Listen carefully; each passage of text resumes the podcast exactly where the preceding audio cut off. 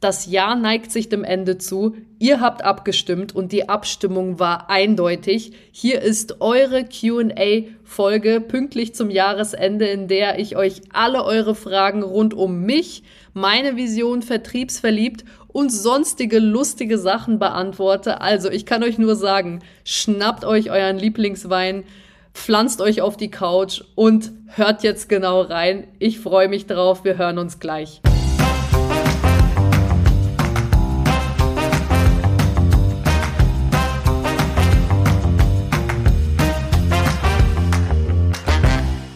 Ich wünsche allen meinen Vertriebsverliebten da draußen einen wunder wunderschönen Wochenstart. Mein Name ist Helena Schäfer und ich bin nicht nur leidenschaftliche Vertrieblerin, sondern auch Podcasterin. Heute melde ich mich mal mit einer ganz anderen Einleitung. Erstmal wünsche ich euch allen da draußen wunderschöne Weihnachten. Ich hoffe, ihr genießt die Zeit. Ihr esst gut. Ihr lasst es euch richtig gut gehen. Vergesst mal alle Sorgen, allen Stress, was auf der Arbeit passiert im Privaten und konzentriert euch einfach nur auf die Momente mit euren Liebsten. Entschleunigt richtig schön zum Jahresende und habt einfach eine sehr gute Zeit. Heute, wie ich es ja schon in der Einleitung gesagt habe, geht es um etwas anderes, als eigentlich in meinem Podcast thematisiert wird. Normalerweise rede ich hier über Vertrieb, Mindset, praxisnahes Wissen. Ich gebe Tipps mit, die ihr direkt im Vertriebsalltag umsetzen könnt, sodass ihr mehr Erfolg habt, zufriedenere Kunden und einfach nur schneller und effizienter verkaufen könnt. In dieser Folge sieht das Ganze ein bisschen anders aus. Ich habe es auf Instagram schon vor Wochen angeteasert und mal gefragt, hey, interessiert euch das eigentlich, wer hier hinter Vertriebsverliebt steckt? Habt ihr sonstige Fragen, die vielleicht in diesem Podcast nicht genug Raum finden, nicht genug Zeit finden, nicht genug thematisiert werden, die vielleicht off-topic sind, gar nicht so richtig in den Vertrieb reinpassen, ja? Und da kam dann so ein bisschen die Idee, ja, wie wär's denn mal mit einem QA Folgenspecial, wo ihr einfach mal eure Fragen stellt, die euch rund um Helena Schäfer vertriebsverliebt Pipapo interessieren und die Abstimmung war eindeutig und deswegen wie versprochen jetzt pünktlich zum Jahresende die 45. Folge online. Und ich habe es ja schon in der Einleitung gesagt, also ich habe nicht gescherzt, schnappt euch euren Lieblingswein. Ich weiß nicht, ob ihr das hört. Also meiner steht hier auf jeden Fall parat. Das wird für mich echt jetzt eine sehr, sehr interessante und coole Folge. Ich freue mich riesig, eure Fragen zu beantworten. Ich musste davor natürlich ein bisschen was selektieren und habe mich tatsächlich für die zehn besten Fragen entschieden, weil ich will ja auch nicht, dass diese Folge hier drei Stunden geht. Ja, ich kann mich auch in einer Frage 20 Minuten lang verlieren. Also ich werde hier wirklich schauen, dass wir heute auf jeden Fall so auf die 50 Minuten hinkommen und dann mit der nächsten Folge euch wieder mit absolut grandiosem Vertriebswissen versorgen. Gut, dann jetzt schon zur ersten Frage. Ich habe mir tatsächlich kurze Anmerkungen am Rande, absolut gar keine Notizen gemacht. Ich habe mir die Fragen einmal sortiert, so ein bisschen nach Oberthemen auch, wenn die sich geähnelt haben. Aber alles andere mache ich jetzt einfach mal spontan aus dem Bauch heraus. Deswegen bin ich gerade selber auf die Antworten gespannt. Ja, und dann gucken wir mal einfach, was rauskommt. Also, die erste Frage. Einer hat mich gefragt, wie kam bei dir der Schwung, dass du von der Top-Vertrieblerin zu deinem Podcast gekommen bist? Absolut interessante Frage. Tatsächlich wurde ich das schon öfters gefragt. Und zwar ist das so ein bisschen aus zweierlei Hintergrund entstanden. Zum einen, jeder, der mich kennt, der weiß, dass ich ein absoluter Effizienzmensch bin. Ich versuche immer Prozesse zu optimieren und so Doppelungen und unnötige Schleifen zu vermeiden.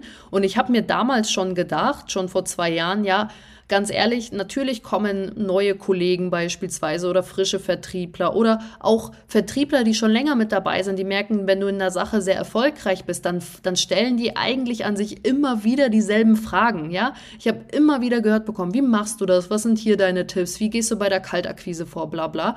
Und irgendwann mal dachte ich mir so, ich will mich nicht ständig wiederholen. Ich will irgendwie etwas haben, worauf jeder zugreifen kann, wo ich sagen kann, hey, genau die Frage habe ich da und da schon beantwortet, hör doch mal bitte rein. Es hat nichts damit zu tun, dass ich keine Lust habe, diese Fragen zu beantworten. Ganz im Gegenteil. Ich denke mir eher, Ich habe mir da eher gedacht, es muss doch irgendwas geben, womit ich diese Antworten einfach verbreiten kann, sodass eine große Masse darauf Zugriff hat, ja. Und da war so der erste Gedanke, wo ich mir dachte, ja, so Podcast beispielsweise ist kostenlos, beziehungsweise in vielen, ähm, in vielen Apps schon inklusive, beispielsweise Spotify oder Apple Podcast ist total kostenlos, also komplett kostenlos. Und dann dachte ich mir so, ja, das sind doch eigentlich so Möglichkeiten, why not? Und dann war ich letztes Jahr auf dem Creator Festival und hatte da so eine innere Stimme, die mir immer wieder gesagt hat, fang mit dem Podcast an, fang mit dem Podcast an. Und dann dachte ich mir so, das, das geht doch nicht. Ich kann doch jetzt nicht einfach mit einem Podcast anfangen. Dann habe ich das mal mit einem Kumpel erzählt und meinte so, ja, eigentlich hätte ich schon voll Lust auf einen Podcast. Also was, was, was heißt eigentlich eigentlich, ja? Mach doch einfach. Du hast doch Sachen, worüber du reden kannst. Kauf dir ein Mikro, das kostet 120 Euro. Ein Laptop hast du schon. Setz dich hin und mach einfach.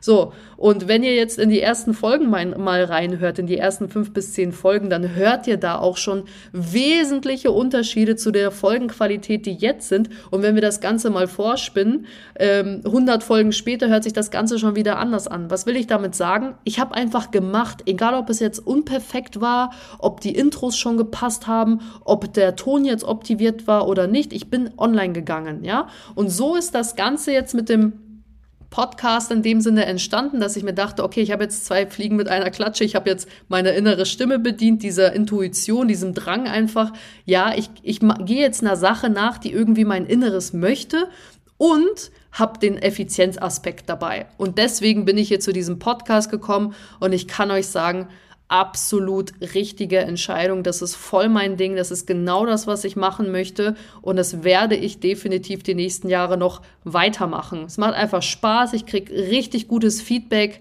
und es es macht mir einfach Freude zu sehen, dass andere durch diese Inhalte auch erfolgreich werden. Das ist so eine herzerfüllende Angelegenheit. So. Erste Frage beantwortet. Zweite Frage ist so ein bisschen aufbauend darauf. Was steckt hinter Vertriebsverliebt? Was ist das große Warum? Auch eine extrem spannende Frage.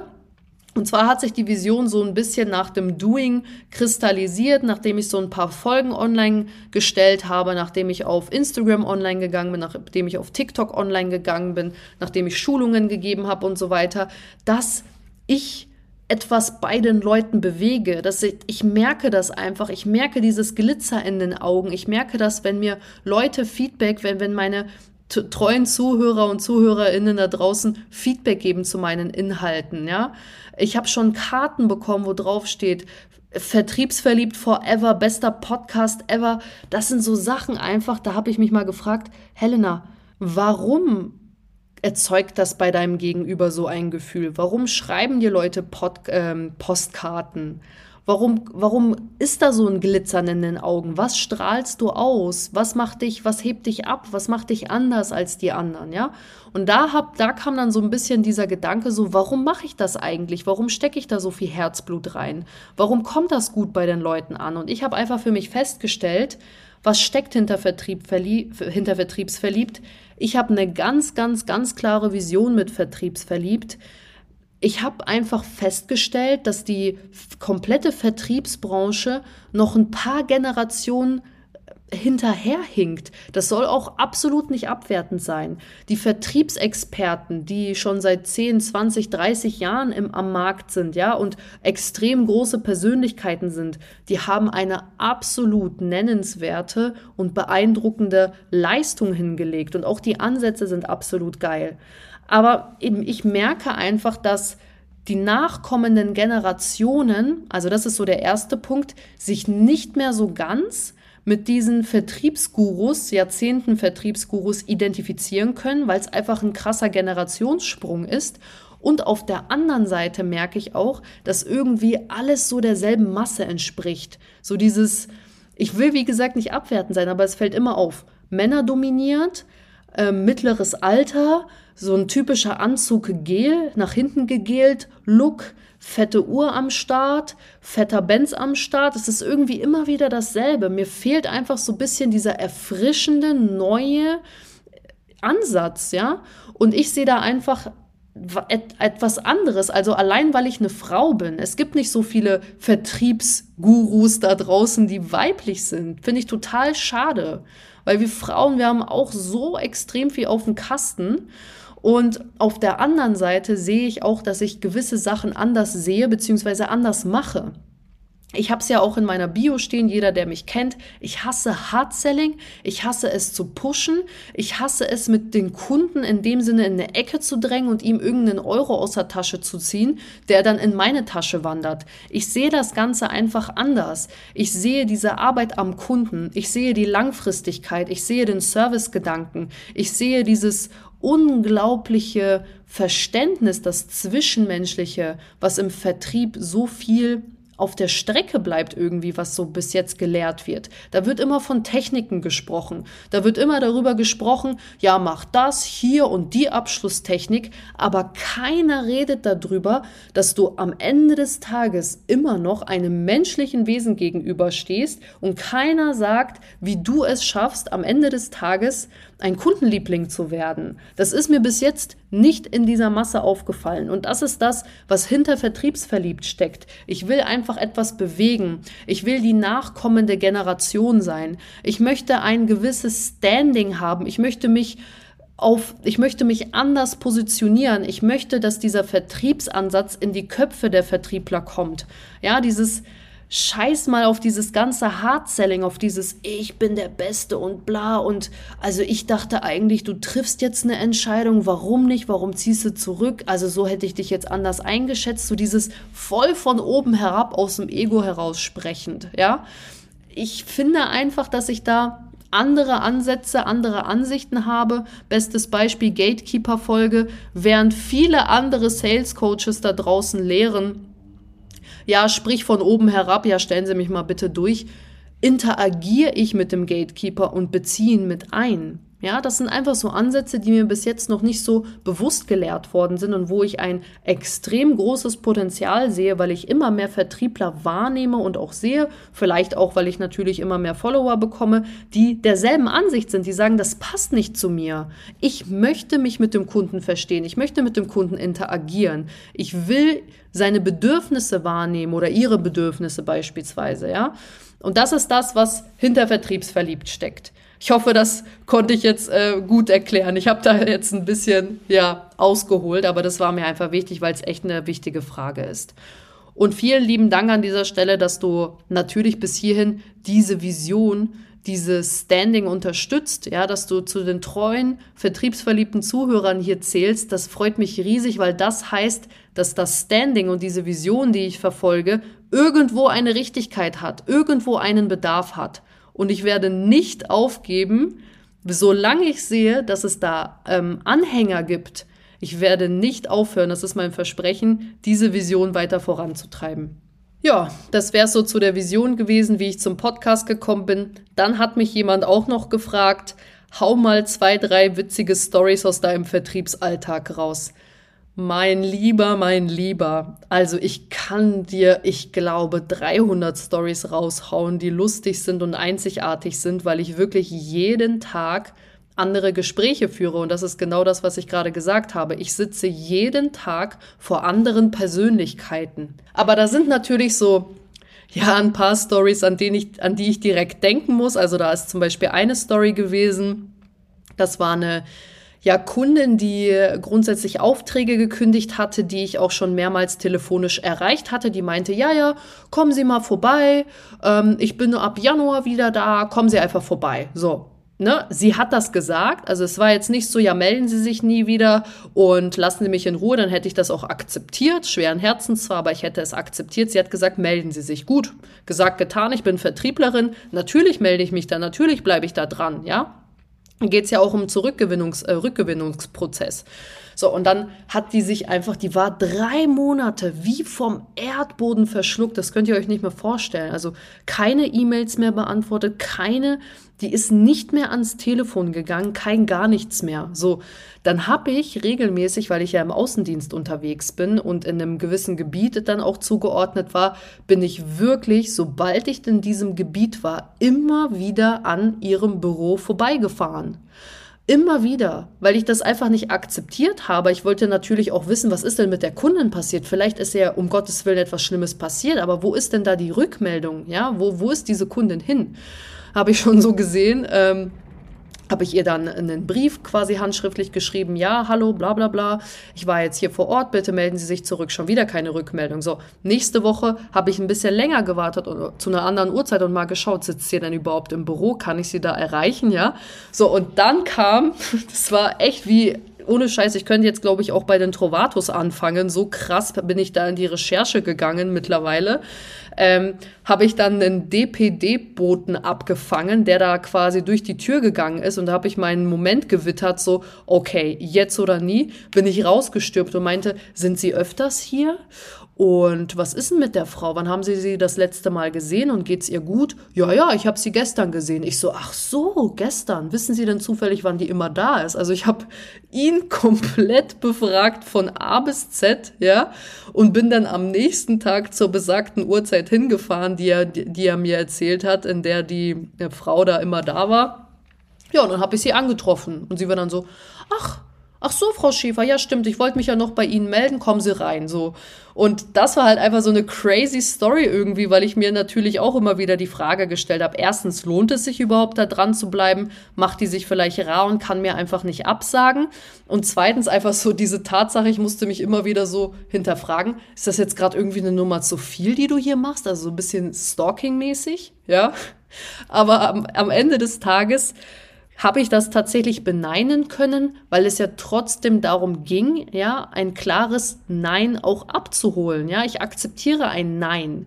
Aber wenn, wenn mir jemand sagt, ja, ja, das machen wir im Januar, alles gut und sich dann einfach wochenlang nicht mehr meldet oder monatelang in dem Fall, dann ist das komisch und dann hat das auch etwas damit zu tun, hey, wir hatten jahrelang eine Geschäftsbeziehung, äußere dich doch bitte dazu. Also das müsste ich ja als Dienstleisterin in diesem Moment Minimum für dich auch wert sein. Ja, also das war auf jeden Fall eine ziemlich äh, lustige Story, die mir so im Vertriebsalltag hängen geblieben ist.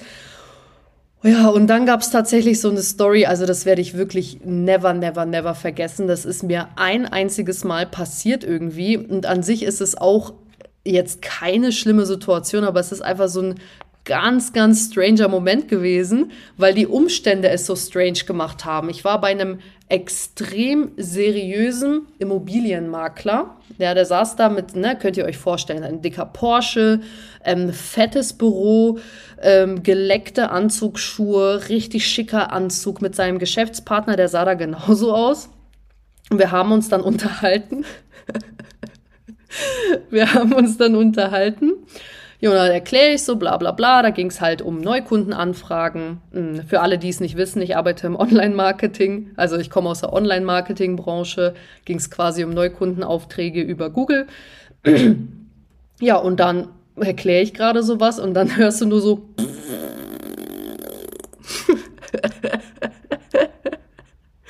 und es war dann so. Also ich habe dann so mitten im Erklärungssatz so aufgehört und dann merke ich nur so, guckt der eine so, Entschuldigung, Entschuldigung, Entschuldigung. der hat einfach volle Kanne abgefurzt, also wirklich volle Kanne. Und man hat natürlich auch gesehen, dass es ihm extrem unangenehm ist. Und an sich ist es ja auch nichts Schlimmes, aber so diese komplette Situation, die Branche, das Auftreten. Und dann passiert genau das einfach, ähm, wo ich dann, ich bin komplett raus gewesen. Ne? Ich habe dann irgendwie so man hat halt gesehen, er war, es war ihm total unangenehm. Ich wusste nicht, wie ich damit umgehen sollte. Also war es dann danach nur noch so ein komisches, holpriges Gespräch. Und dann bin ich rausgegangen und habe dann erstmal, ich glaube, 15 Minuten im Auto gelacht. Also ungelogen, so richtig mit Tränen und so, weil das irgendwie einfach eine mega, mega, mega witzige Situation war. Und das ist somit, ja, also eine der Top 5 der lustigsten Sachen, die mir definitiv passiert sind, ja. Und äh, ja, war auf jeden Fall echt lustig. Und trotzdem, klar gehst du damit professionell um und so, aber so aus menschlicher Sicht hätte sich da, glaub jeder kaputt gelacht einfach. Ja. So, Frage Nummer vier. In welchen Bereichen oder Branchen siehst du eine Gefahr, dass die KI den Menschen im Vertrieb ersetzen könnte? Also als allererstes ist natürlich erstmal wichtig, was ist deine Definition von KI? Ich habe nämlich die Erfahrung gemacht, dass jeder irgendwie so eine leicht andere Definition von KI hat. Ist KI für dich persönlich schon ein Algorithmus? Weil es ist ja auch nichts anderes als eine künstliche Intelligenz, die irgendwie Daten ausliefert, je nach Präferenz, Interessen, Nutzerprofil etc. Oder siehst du KI, fängt KI an bei solchen Sachen wie ChatGPT beispielsweise, ja, oder irgendwelchen Bots. Ne? Deswegen, das ist erstmal sehr wichtig. Also ich persönlich sehe KI tatsächlich schon angefangen bei Algorithmen, zum Beispiel bei sowas wie Sprachassistenten. Das alles ist für mich schon KI. Und ich finde, wenn ich jetzt ganz, ganz ehrlich bin, dass KI eigentlich nur Positives mit sich bringt. Also ich finde überhaupt nicht, dass wir hier von einer Sache sprechen könnten. Gefahr könnte Menschen ersetzen, dies, das, jenes, Arbeitsplätze fallen weg. Falsch. Vor 20 Jahren, vor 40 Jahren, wie wurde da beispielsweise noch die Buchhaltung gemacht? Die wurde manuell, da wurde auf Blatt Papier geschrieben, da wurde in so, in so Ordner geheftet, in so, ich weiß gar nicht mehr, wie das heißt. Ja, die, die wurden da reingelegt und dann hast, hast du da einen fetten Aktenschrank gehabt. Das ist doch mehr als uneffizient. Dafür, das, das kann doch eine KI, das kann ein Programm, das können digitale Systeme 100 Millionenfach besser. Da, sind, da ist der Mensch in seiner Fähigkeit an ganz anderer Stelle gefragt. Und deswegen sehe ich tatsächlich, dass KI in dem Sinne den Vertriebsprozess revolutionieren könnte, indem KI eine Chance ist, beispielsweise Standardprodukte, die sich nicht viel voneinander unterscheiden, ablösen können oder ja, da einfach den Vertriebsprozess ähm, ja unter die Arme greifen können. Also das sehe ich, um ehrlich zu sein, deutlich effizienter und das könnte dann beispielsweise so sein, weiß nicht, du fragst ChatGPT, ist jetzt nur ein Beispiel, was ich mir vorstellen kann. Hallo ChatGPT, ich brauche eine private Rechtsschutzversicherung, ich bin Single-Haushalt und äh, würde gerne die und die und die Sachen abdecken. Was kostet mich das denn? Solche Mini-Sachen, ja, so wo es wirklich um so kleine Verträge geht, wo du nicht erstmal in ein Büro fahren musst, wo der Versicherungsmakler oder der Versicherungsvertreter am Ende des Tages vielleicht bei deiner 60 Euro ähm, Privathaftpflicht, die du da am Ende des Tages abschließt, vielleicht ein 20 oder 50 Euro Prämie mitnimmt. Der will die dicken Fische haben. Der will, dass seine Expertise gefragt ist am Ende des Tages, ja. Klar nimmt man mal die Euros mit, aber am Ende des Tages ist es doch für beide, für beide ähm, Parteien, also sowohl Versicherungsvertreter als auch Kunde am Ende des Tages, viel effizienter, wenn du das Ganze von, von dir zu Hause aus bequem aus der Couch selber abschließen kannst. Und deswegen sehe ich da definitiv die Chance, dass solche Standardprodukte, niedrigpreisige Produkte, Produkte, die sich nicht viel voneinander unterscheiden, dass die in irgendeiner Art und Weise von KI ähm, ersetzt werden können oder durch KI oder nicht ersetzt, sondern dass diese Vertriebsprozesse einfach durch die Anwendung von KI erleichtert werden können. Da sehe ich, um ehrlich zu sein, so ziemlich die einzige Herausforderung, die mit KI einhergeht. Was ist mit der Rechtssicherheit? Wer haftet am Ende des Tages für Mängel? Wer ist da dein Ansprechpartner, wenn es zu Schäden kommt? Ja, also das sind so alles so Fragen. Ich habe mich jetzt nur auf die Versicherungsbranche bezogen, weil mir da jetzt spontan das beste Beispiel eingefallen ist, aber das geht ja ganz, ganz, ganz vielen Branchen dann so. Also KI ist meiner Meinung nach Freund und Helfer und, und nimmt uns Menschen überall dort die Prozesse ab, wo wir unsere Potenziale liegen lassen. So würde ich es sehen. Also so sehe ich es auch ganz klar und ich sehe es auch selber im Alltag, wie unglaublich smart ChatGPT ist, wie ChatGPT mir beispielsweise meine Kleinkramarbeit abnimmt. Das ist so Gold wert und es freut mich einfach nur, dass wir mittlerweile solche tollen Möglichkeiten haben, eben solche Programme nutzen zu können. Die fünfte Frage ist auch sehr spannend. Hast du einen Tipp bei einem Käufermarkt? Für all diejenigen, die jetzt sich jetzt nichts unter Käufermarkt vorstellen können, also Käufermarkt ist eigentlich nichts anderes als dort, wo ich sag mal die Angebote, also die äh, Angebote deutlich mehr, ähm, deutlich über der Nachfrage stehen. Ja, so und da hier einfach mal eine Frage. Was ist denn heutzutage kein Käufermarkt mehr? Also jetzt mal Hand aufs Herz. Wer hat heutzutage im Jahr 2023, bald 2024, eine Monopolstellung. Es ist doch mittlerweile überall unglaublicher Wettbewerb. Überall gibt es 20 Anbieter Minimum. Ne? Und deswegen ist es meiner Meinung nach einfach, ja, es hat sich einfach geändert. Es gibt viele Anbieter in der Zeit und es ist natürlich auch viel einfacher geworden, Anbieter zu vergleichen aufgrund von Google und Co. Und deswegen, ja, Käufermarkt ist meiner Meinung nach heutzutage täglich Brot in fast allen Branchen. Und da würde ich tatsächlich als Tipp geben, ja, wenn du merkst oder wenn du vor allem in einer hart umkämpften Branche bist, in der einfach ganz, ganz, ganz viele Anbieter sind und zum Beispiel auch Preisdumping betreiben, solltest du dich immer fragen, was dich und dein Angebot ganz besonders von allen anderen unterscheidet, ja? Und da möchte ich dir gerne ein Beispiel mitgeben. Warum gibt es deiner Meinung nach 80.000 Euro, 80 Euro teure Autos und warum gibt es Autos, die nur 20.000 Euro kosten? Und warum haben beide Autos gleich viele Käufer? Ja, das muss man sich mal fragen. Wenn wir jetzt beispielsweise viele zum Beispiel sagen, hm, was mir jetzt aufgefallen ist, im Käufermarkt haben so ein bisschen den Eindruck oder so die Strategie, ja, der günstigere gewinnt. Bullshit. Warum werden genauso viele 80.000 Euro Autos gekauft wie 20.000 Euro 20.000 Euro 20.000 Euro teure Autos. Mein Gott, das ist ja schon fast ein Zungenbrecher. Wenn beide Autos dich von A nach B bringen. Ja, also ganz logische Frage. Und es gibt da draußen knapp 8 Milliarden Menschen. 8 Milliarden Menschen mit 8 Milliarden unterschiedlichsten Bedürfnissen. So. Und deine allererste Frage, mit der du dich auseinandersetzen solltest in einem Käufermarkt, ist, was wollen meine Kunden wirklich? Wollen die wirklich nur das günstigere Angebot? Wollen die wirklich nur den minimalsten Service oder kann ich da mit anderen Sachen herausstechen und, und glänzen? Ja.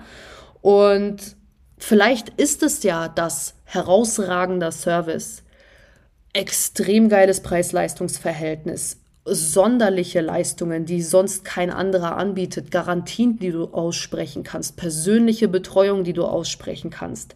Das alles sind alleine schon Punkte, in denen du dich in einer hohen Nachfrage, in einem hohen Wettbewerb durchsetzen kannst. Und da gebe ich dir wirklich als Tipp mit, mach dir Gedanken darüber, schreib dir das mal auf. Was unterscheidet mich, mich jetzt, Helena Schäfer, nicht mein Unternehmen und mein Produkt? Es geht am Ende des Tages jetzt in allererster Linie um dich. Was macht mich besonders? Was sind meine persönlichen besonderen Leistungen, die ich einem Kunden bieten kann, wenn er oder sie bei mir kauft? Und danach kommen die Produktvorteile. Ich habe schon so oft mitbekommen, ich habe das auch schon, ähm, ich habe das im letzten Seminar mitbekommen, dass es da einen Unternehmer gibt, der Sorge hatte, weil seine ganzen Konkurrenten die Preise um 20 Prozent gesenkt haben, dass ihm viele seiner Kunden abspringen. Was hat er gemacht? Er hat für sich ausgearbeitet, warum er es wert ist, dass seine Kunden den teureren oder höheren Preis in dem Sinne bezahlen. Und wisst ihr, was passiert ist? Er konnte nicht nur seine Preise um 10 Prozent anheben, nein, es ist auch keiner seiner Kunden zum Wettbewerb gegangen. Und das war für mich so ein mindblowing Moment, wo ich mir dachte, krass. Also in so einer Situation, wo, in der du so viel, so unter Druck gesetzt wirst, trotzdem so ein geiles Ergebnis hinzubekommen, das ist halt echt schon geil. Ja, also das, und das hat für mich, ähm, ja, so ein bisschen die Augen geöffnet, dass ich mir dachte, worauf kommt es am Ende des Tages wirklich an? Warum kann sich ein Unternehmer da draußen erlauben, in einer Zeit, in der seine, sein Durchschnittswettbewerb, ja, seine Wettbewerber, die Preise senken, die Preise zu erhöhen und keinen einzigen Kunden zu verlieren. Also ich hoffe, dass ich mit diesen kleinen Impulsen dir so ein bisschen mitgeben konnte. Käufermarkt schön und gut, aber scheiß doch einfach mal auf deine Konkurrenz. Ja, es ist wichtig natürlich, seine ähm, Angebote, also die Angebote im Blick zu halten, ähm, so ein Durchschnittswert, okay, was ist denn so der Durchschnittspreis, liege ich drüber, liege ich drunter? Klar, es ist wichtig, seinen Markt an sich zu kennen, aber mehr auch nicht. Lass dich da nicht aus der Ruhe bringen. Werd dir und deiner Leistung bewusst und sei dir immer klar, was bekommt der Kunde für den Preis und nicht, was kostet es. Erklär dem Kunden, das ist der Preis und das bekommen sie an Leistung. Ne?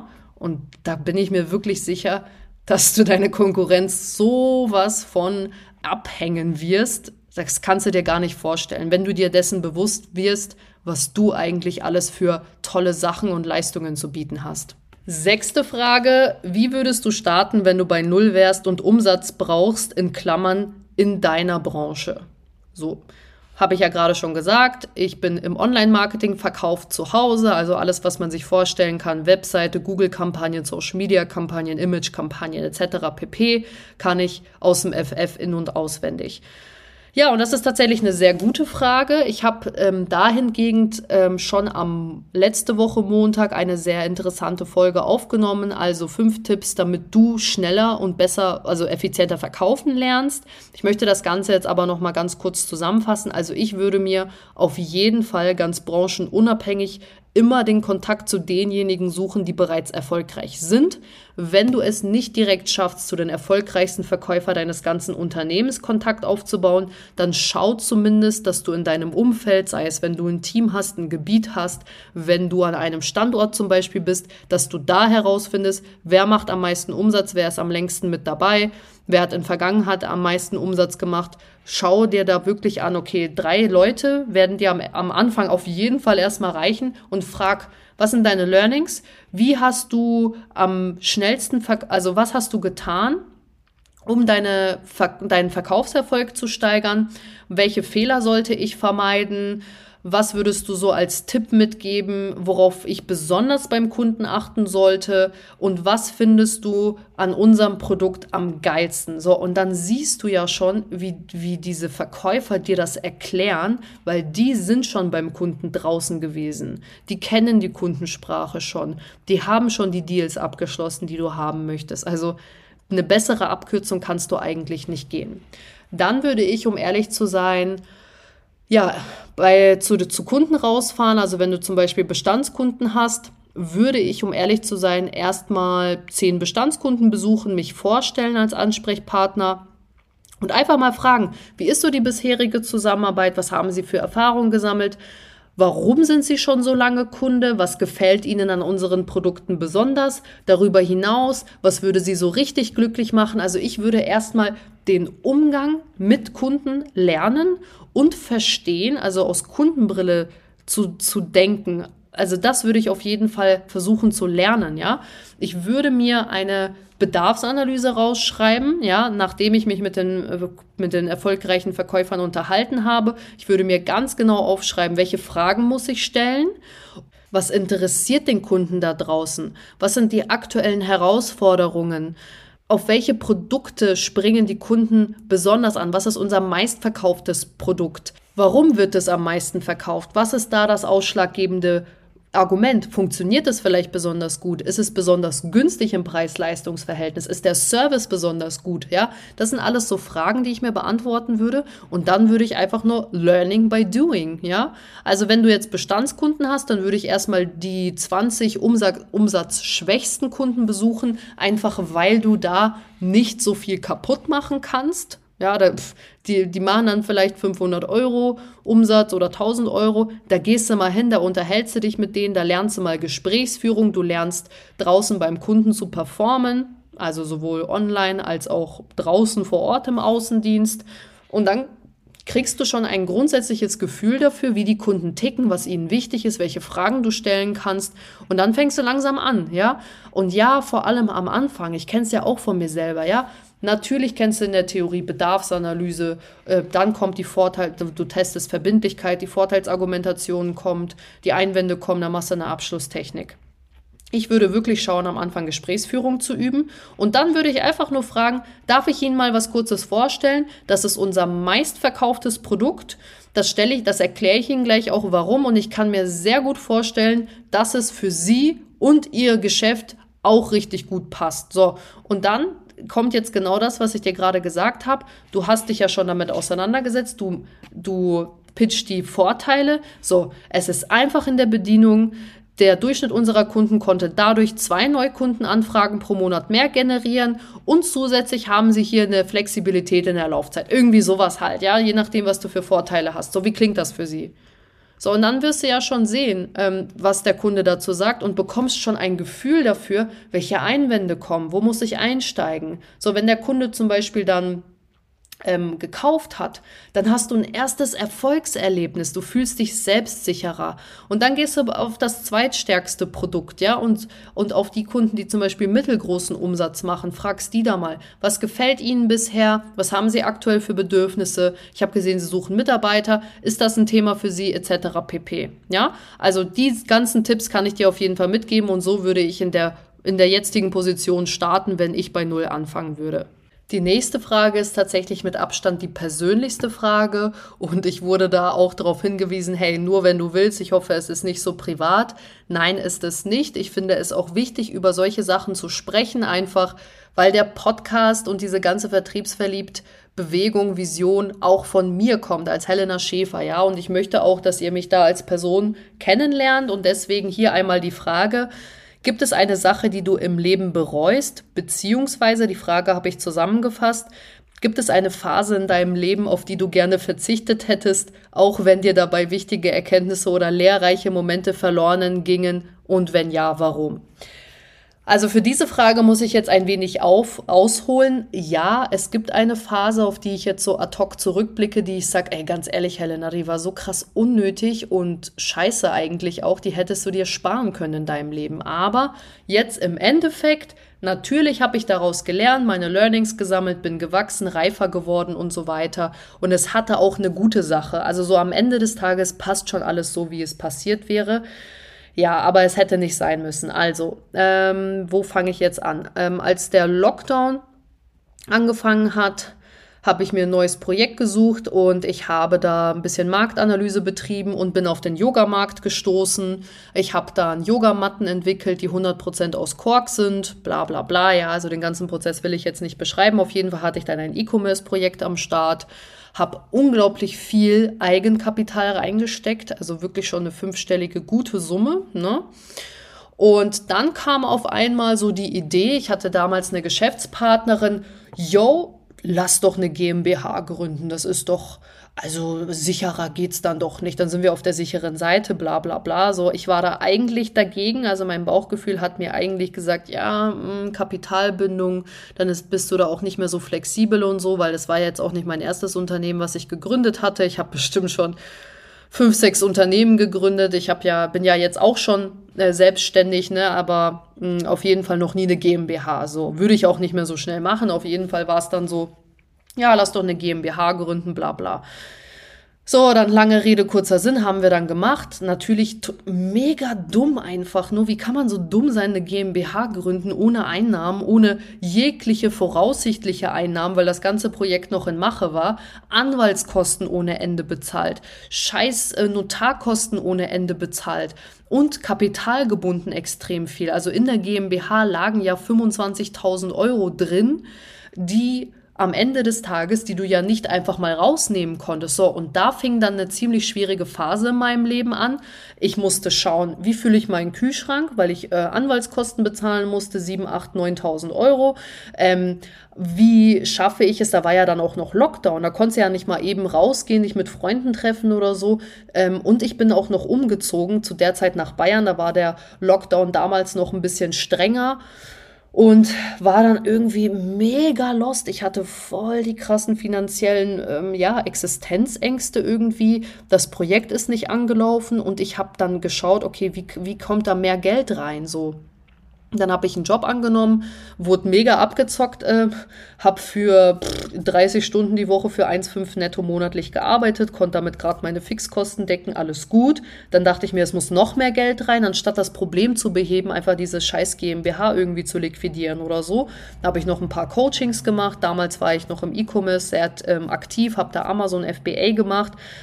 Und äh, ja, dann bin ich eines Tages, das war so circa Januar 2021 müsste das gewesen sein, war ich dann äh, ja einfach schon so krass unter Strom, Schlafstörungen ohne Ende, bla bla bla. Und immer wieder dieser Circle, der da so drin war, dieses Existenzangst, Hasseln, mehr Geld verdienen, Existenzangst, Hasseln, Geld verdienen. Und so ging das weiter. Ja, und dann stand ich eines Tages Anfang Januar unter der Dusche, da war damals noch eine Freundin zu Besuch bei mir, die aus NRW gekommen ist und bin einfach zusammengeklappt so. Und dann äh, ja, sind wir ins Krankenhaus gefahren. Ich lag dann im Krankenhaus eine Woche lang, habe ein bisschen Herzuntersuchung, bla bla gemacht. Und dann ist halt rausgekommen, Überlastung, dies, das, also Gott sei Dank nichts Schlimmeres ähm, jetzt gesundheitliches, aber das war auf jeden Fall eine ziemlich beschissene Zeit, weil danach ging es erst richtig ab. Weil danach habe ich erst verstanden, ich bin zusammengebrochen wegen Überlastung. Ja, und das alles hätte in dem Ausmaß nicht so passieren sollen, wenn ich diese scheiß GmbH nicht gegründet hätte, wenn ich mal darüber nachgedacht hätte, wie, wie unwirtschaftlich das ist, ja. Und wenn ich mal darüber nachgedacht hätte, dass weniger mehr ist am Ende des Tages. Solche Sachen einfach nur. Aber nein, da kommt einfach mein Zug raus. Schneller, besser, mehr, mehr, mehr, mehr, mehr. Und so weit habe ich mich dann hochgepusht. Und dann fing eine ganz, ganz, ganz unangenehme Phase in meinem Leben an. Ich habe dann richtig schlimme Panikattacken gehabt, also so dieser erste Zusammenbruch. Das war so der Anfang der Panikattacke, wo dein Körper einfach so hyperventiliert ist, einfach nicht mehr konnte. Und dann waren so drei, vier Monate, da war dann immer noch Lockdown und dazu kam, ich war 400 Kilometer weg von meiner Familie. Ja, und dann lag ich da, ähm, Angstzustände. Ich hatte das Gefühl, ich kriege keine Luft mehr. Dieser Druck auf der Brust, es war so, so schlimm. Also wirklich eine ganz, ganz üble Zeit. Mir ging es da psychisch überhaupt nicht gut. Und irgendwann mal lag ich dann da und jetzt kommen wir aufbauend zu der zweiten Frage, zu der, zu der achten Frage. Wie kamst du zum Vertrieb? Ja, also das wurde, äh, wann hattest du den ersten Kontakt äh, zum Vertrieb? Das war jetzt so ein bisschen aufbauend darauf, weil ich mir irgendwann mal dann so dachte, aus diesem Loch heraus, Helena, das geht so nicht mehr. Du kannst hier nicht vergammeln einfach. In dir drin steckt so extrem viel Potenzial. Du musst jetzt irgendwas machen, ja? Und natürlich habe ich mir psychologische Hilfe dann auch geholt und so alles gut, weil ich finde, wenn sowas halt passiert und du mit deinen Gedanken in dem Sinne, wenn du ähm, ja Panikattacken hast, wenn du dieses ganze überwältigendes Überforderungsgefühl hast, dann darfst und sollst du dir auch bitte Expertenhilfe suchen. Und das hat mir insoweit geholfen, mich erstmal so zu stabilisieren. Die äh, Panikattacken sind besser geworden. Und ich habe für mich dann entschieden, irgendwas in meinem Leben muss sich jetzt ändern. Und jetzt kommen wir zu dem Happy End. Dann habe ich mich auf eine Stelle im Außendienst beworben, weil ich gesagt habe, ich muss aus meinen vier, Renten, vier Wänden raus. Das erdrückt mich hier einfach alles zu Hause. Ich komme nicht aus meinen Gedanken hier raus. So, und was hat sich ergeben? Aus einem tiefen Moment in meinem Leben habe ich eine unglaublich krasse Chance entdeckt und gesehen und entwickelt und ergriffen. Und ich bin einfach nur so krass dankbar am Ende des Tages auch, dass ich diese schlimme Phase irgendwie ja, erle erlebt habe, weil ich glaube, aus der Not heraus hätte es mich jetzt nicht so weit getrieben, ja. Und das ist einfach mein riesiges Learning aus dieser ganzen Sache. Ich bin, also wie krass stark wir eigentlich psychisch und mental sind, das könnt ihr euch gar nicht vorstellen. Wir sind äh, zu so viel mehr imstande, so extrem belastbar. Ja, wenn man will, dann schafft man auch, ganz einfach. Und deswegen bin ich auch froh, dass ich da irgendwie ja meine Grenzen nochmal neu erfahren habe, dass ich gelernt habe, wie es ist, sich zu überarbeiten, zu überlasten, weil jetzt erkenne ich viel, viel, viel besser Frühsignale, Warnzeichen und weiß, jetzt muss ich mal auf die Pause drücken, jetzt muss ich mal auf meinen Schlaf achten, jetzt muss ich mal ausschlafen, jetzt muss ich mal für ein Wochenende Wellness machen, ja. So ist das, ja. Und das ist so die Kehrtseite natürlich vom Business und Hasseln. Darüber redet keiner draußen. Darüber wird so wenig geredet, so dieses, wie ging es dir eigentlich psychisch? Was hast du für einen Preis teilweise bezahlt? Aus welchen Löchern musstest du dich teilweise rausziehen? Darüber redet keiner so gerne, weil auf Instagram und so weiter wird natürlich präsentiert, oh, ich bin geil und toll und hier und ich habe das und das erreicht, ja. Aber was ist denn mit diesen menschlichen Momenten, die passiert sind, die du vielleicht zahlen musstest, am Ende des Tages überwinden musstest, damit du an den Punkt kommst, an dem du heute stehst, ja? Und deswegen am Ende des Tages solltest du jetzt mal an einer Phase stehen oder in deinem Leben an einem Punkt sein, wo du sagst, irgendwie läuft alles kacke, mir geht's auch nicht so gut. Keep going. Wirklich. Also, wenn du unzufrieden bist ab einem Punkt, dann ist dein Weg aus diesem Punkt eine Veränderung. Und du kannst dir selber immer vertrauen dass du für dich am Ende des Tages immer eine Lösung finden wirst, wenn du es nur hart genug willst. Und wenn du gerade an einem Tiefpunkt bist in deinem Leben und es dir vielleicht ähnlich geht, so wie mir damals, dass du sagst, boah, ich bin psychisch irgendwie voll am Ende, mach weiter. Es lohnt sich weiterzumachen. Du weißt nicht, was da draußen für eine wunderbare Möglichkeit auf dich wartet, wenn du einfach mal die Tür aufmachst und durchgehst. Ja, und deswegen gib dich bitte niemals auf im Leben. Das Leben ist so wunderbar. Das Leben arbeitet für uns. Das Leben ist da, um Spaß zu haben, um weiterzuwachsen, um Freude zu machen, um voranzukommen, um einfach nur tolle Momente zu erleben. So. Und das war jetzt ein bisschen, ja, Insight. Ähm, ich habe da jetzt auch ein bisschen ausgeholt, einfach wie gesagt, weil mir das wichtig war. Und in dem Sinne wie gesagt, auf die Phase hätte ich sehr gerne verzichtet. Es hat mich aber zum Vertrieb geführt und ich bin mir nicht sicher, ob ich so in dem Ausmaß im Vertrieb gelandet wäre. Sicherlich irgendwie, weil ich davor auch schon erste Vertriebserfahrungen gesammelt habe. Ich habe mal im Callcenter gearbeitet und beziehungsweise ja, halt Telefonverkauf, so kann man sich das vorstellen. Aber jetzt in dem Ausmaß und zu dem Zeitpunkt weiß ich nicht. Ja, und deswegen passt das schon alles so, wie es gekommen wäre. Äh, so, so, wie es gekommen ist. Aufbauen darauf. Was habe ich mir 2023 alles für Ziele gesetzt? Also die Frage war sehr allgemein formuliert, deswegen werde ich es auch allgemein beantworten. Also ich habe ganz viele verschiedene Ziele erreicht. Ich habe mir kein Umsatzziel jetzt für den Vertrieb an sich gesteckt, weil mir andere Ziele deutlich wichtiger waren und auch andere Lebensbereiche. Also ich habe zum Beispiel mir als Ziel gesetzt, 40 Podcast-Folgen online bis Ende 2023. Check, habe ich geschafft. So, dann habe ich, wollte ich unbedingt nach Kanada reisen, habe ich auch geschafft. Dann war es mir unglaublich wichtig, einmal pro Woche eine extreme Quality Time mit meinen Liebsten zu verbringen, also Familie, Beziehung, Freunde etc. Das war mir unglaublich wichtig, das auch immer einzuplanen, weil ich ja gelernt habe, so wie ich es ja gerade gesagt habe, dass dieser Punkt maßgeblich zu deiner Balance im Leben, zu meiner Balance im Leben beiträgt. Dann war es mir wichtig, dreimal die Woche Sport zu machen. Check habe ich auch durchgezogen. Ich habe mich selbstständig gemacht zum 1.9. Auch richtig, richtig, richtig geil. Das ist so ein tolles Gefühl, einfach auf eigenen Beinen zu stehen, habe ich auch geschafft. Und ich habe mir einen passiven Cashflow aufgebaut über diverse Investments. Für all diejenigen, die mich schon persönlich kennengelernt haben, die wissen, dass ich absolute finanzielle Freiheit anstrebe und deswegen steht das auch, also war das auch ein großes Ziel für mich, mir das, ähm, ja, den Anfang aufzubauen jetzt in dem Jahr. Und 2024 geht es natürlich weiter, ja.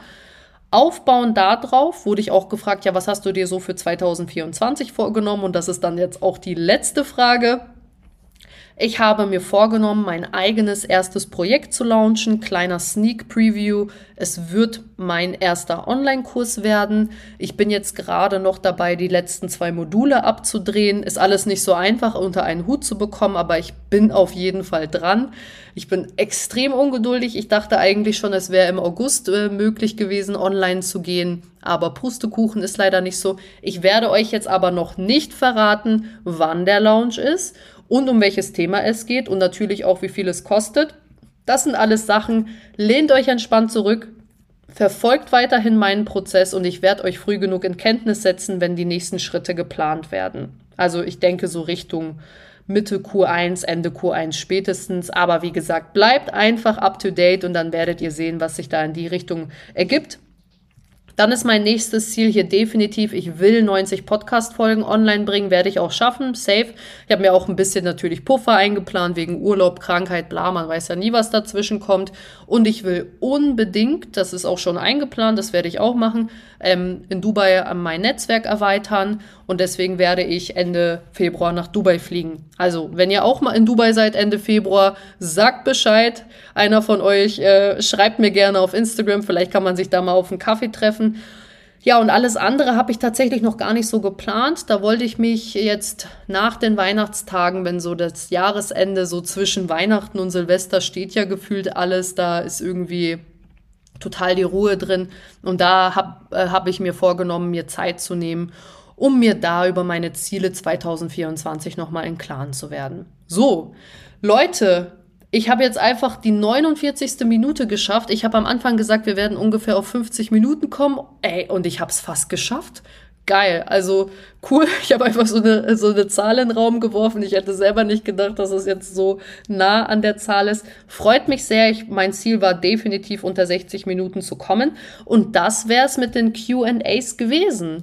Ich hoffe sehr, dass sich der ein oder andere jetzt abgeholter fühlt, dass für euch heute alles mit dabei war, ähm, ein paar Lacher mit dabei waren, ein paar Themen, die euch persönlich weitergebracht haben. Meine Expertenansichten zum Beispiel hatten wir ja auch das Thema KI, wie ich das sehe und so weiter. Und dass ihr einfach auch, egal ob es jetzt hier eine QA-Folge war oder nicht, auch irgendeinen gewissen Mehrwert für euch mitnehmen konntet. Das war mir das ist mir sehr, sehr wichtig. Ne?